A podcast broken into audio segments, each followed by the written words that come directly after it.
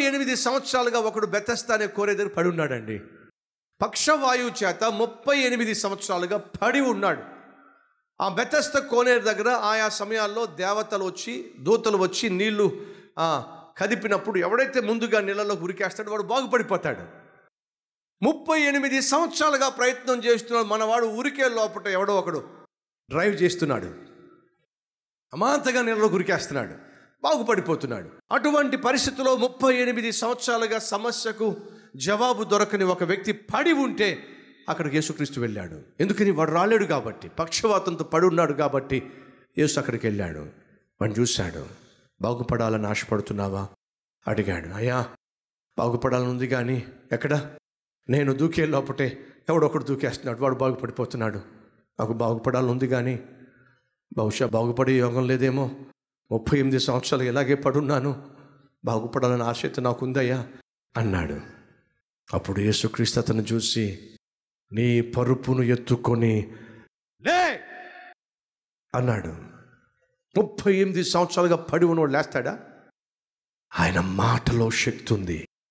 ఆయన పలుకులో శక్తి ఉంది. నీ పరుపును ఎత్తుకొని లే! అన్నప్పుడు ముప్పై ఎనిమిది సంవత్సరాలుగా కనీసం సరిగా కూర్చోలేనాడు లేచి నిలబడ్డాడండి.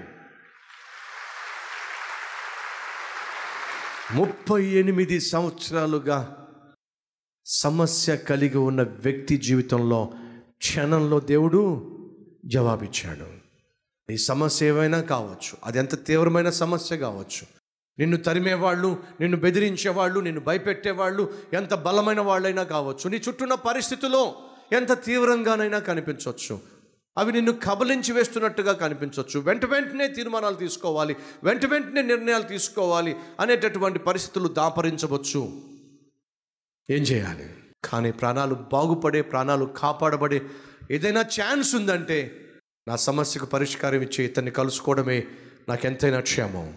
నీ సమస్యకు పరిష్కారం ఇచ్చే దేవుణ్ణి కలుసుకోవడమే నీ జీవితంలో ఎంతైనా క్షేమం. కాబట్టి ప్రభు పేరు చెప్తున్నాను ఏ సమస్య గుండా వెళ్తున్నా కష్టం గుండా కరువు గుండా ఆర్థిక ఇబ్బంది గుండా వ్యాధి బాధల గుండా అవమానాల గుండా శత్రుభీతి గుండా పోరాటాల గుండా శోధనల గుండా బెదిరింపుల గుండా ఎవరికి చెప్పుకోలేని సమస్యల గుండా నువ్వు వెళ్తున్నట్లయితే తొందరపడి ఏ నిర్ణయం తీసుకోవద్దు. ఒక్కసారి దేవుని దగ్గరకు వచ్చి మనసు విప్పి నీ నీ బాధను చెప్పుకో నీ సమస్యను చెప్పుకో. నీకున్న కష్టాన్ని చెప్పుకో. నీకున్న కష్టాన్ని నువ్వు అనుభవిస్తున్న కష్టాన్ని నీకు తెలిసిన దానికంటే నా ప్రభువుకి ఎక్కువగా దాని గురించి తెలుసు. అటువంటి దేవుణ్ణి నిర్లక్ష్యం చేస్తే ఎలా చెప్పండి? అబ్రహాము ఏం చేతనో నిర్లక్ష్యం చేశాడండి. ఏం చేతనో? అబ్రహాము దేవుని దగ్గరికి వెళ్ళకుండానే ఫరో దగ్గరికి వెళ్ళాడండి. ఏం పొందుకున్నాడు? అబద్ధం ద్వారా కుటుంబాన్ని పోషించుకోవాలని ఆశపడ్డాడు. అబద్ధం చెప్పాడు ప్రమాదాన్ని కొని తెచ్చుకున్నాడు. తప్పు తెలుసుకున్నాడు. ఫరో గద్దించాడు. ఎందుకు ఇలా చేశావు? భార్యను పట్టుకుని ఎందుకు ఆ, చెల్లి అని చెప్పన్నావు?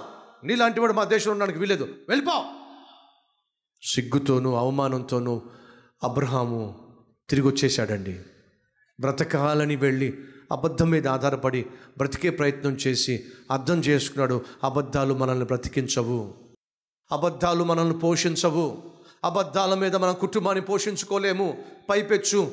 పబ్లిక్గా. అవమానాల గుండా నిందల గుండా. సిగ్గుతో తల వంపుల గుండా మనం రావాల్సి వస్తుంది. అర్థం చేసుకున్నాడు. అర్థం చేసుకుని అబ్రహాం ఏం చేశాడో తెలుసా? ఎక్కడైతే దేవుణ్ణి విడిచిపెట్టి ఐగుప్తుకు వెళ్ళిపోయాడో అక్కడికి తిరిగి వచ్చేసాడు చూడండి పదమూడవ అధ్యాయము నాలుగో వచనము. తాను మొదట బలిపీఠము కట్టిన చోటకు చేరెను. అక్కడ అబ్రహాం యహోవ నామమున ప్రార్థన. చేశాను. పొరపాటు జరిగింది. అబ్రహాంలో మంచితనం ఉంది. పొరపాటు జరిగింది. ఆ పొరపాటును బట్టి తను చాలా నష్టపోయాడు అవమాన పాలైపోయాడు ఏం చేశాడు? తిరిగి దేవుని దగ్గరికి వచ్చాడు. అయ్యా పొరపాటు జరిగిపోయింది. తప్పు చేశాను. తొందరపడ్డాను. తొందరపడి నేను పరుగు పరుగున ఐగుప్తుకు వెళ్ళిపోయాను. అబద్ధం మీద ఆధారపడి కుటుంబాన్ని పోషించుకోవాలనుకుంటే అది కాస్త ప్రమాదంగా తయారైంది. నిన్ను ఆధారం చేసుకుని జీవిస్తేనే బాగుండేది. నన్ను క్షమించు నాయన. నన్ను మన్నించు ప్రభావం దేవుడు కనికరించాడు. దేవుడు క్షమించాడు. ఉన్నారా ఈరోజు ఎవరైనా మనలో? అబద్ధాల మీద ఆధారపడి ఉద్యోగాలు చేస్తూ అబద్ధాల మీద ఆధారపడి కుటుంబాన్ని పోషిస్తూ అబద్ధాల మీద ఆధారపడి డబ్బులు సంపాదిస్తూ అబద్ధాల మీద ఆధారపడి ఆస్తిపాస్తులను కూడబెట్టుకుని వ్యాపారంలో లాభాన్ని గడించే వాళ్ళు ఉన్నారా? దయచేసి వినండి. ఈరోజు ఏమైతే నువ్వు సంపాదిస్తున్నావో దేన్నైతే ఆధారం చేసుకుని బ్రతుకుతున్నావో అది ఒకరోజు నీ జీవితాన్ని నీ కుటుంబాన్ని విచ్ఛిన్నం చేయబోతుంది. ఈరోజు బాగుండొచ్చు కానీ రాబోయే రోజుల్లో అది ప్రమాదం తీసుకురాబోతుంది. అబ్రహాము సిగ్గుతో అవమానంతో తిరిగి వచ్చేసాడు ఎక్కడికి వచ్చాడు దేవుని దగ్గరికి వచ్చాడు వచ్చి ఏం చేశాడు? ప్రార్థన చేశాడు. నన్ను క్షమించు నాయన. తొందరపాటు నిర్ణయం. నీ ప్రమేయం లేకుండా నీ సలహా లేకుండా నీ సహాయం లేకుండా నేను తొందరపడి ఐగుప్తుకు వెళ్ళిపోయాను నన్ను క్షమించాయా నువ్వే నా దిక్కు నువ్వే నాకు ఆధారం. అందుకే మరలా నీ దిక్కు వచ్చేసాను వచ్చేసేయండి. దయచేసి తిరిగి వచ్చేసేయండి. నువ్వు ఎంతగా దేవునికి దూరం అయిపోయినా ఏ తప్పు చేత దేవునికి కోపాన్ని పుట్టించినా నువ్వు దేవుని దగ్గరకు వచ్చి క్షమాపణ కోరితే దేవుడు క్షమించడానికి సిద్ధంగా ఉన్నాడు. తిరిగి వచ్చేసాయి. అబ్రహాము తిరిగి వచ్చేసాడు తాను చెప్పిన అబద్ధం బెడిసి కొట్టింది తాను చెప్పిన అబద్ధం కుటుంబాన్ని పోషించలేకపోయింది. తాను చెప్పిన అబద్ధం తన కుటుంబానికి క్షేమాన్ని ఇవ్వలేకపోయింది. ఒక దేవుడు మాత్రమే క్షేమం ఇవ్వగలడని ఒక దేవుడు మాత్రమే పోషించగలడని ఒక దేవుడు మాత్రమే తనకు ఆధారమని గ్రహించి అబ్రహాము తిరిగి వచ్చేసాడు నువ్వు కూడా తిరిగి రావాలని ప్రభువు కోరుతున్నాడు. తిరిగి వచ్చేసేయి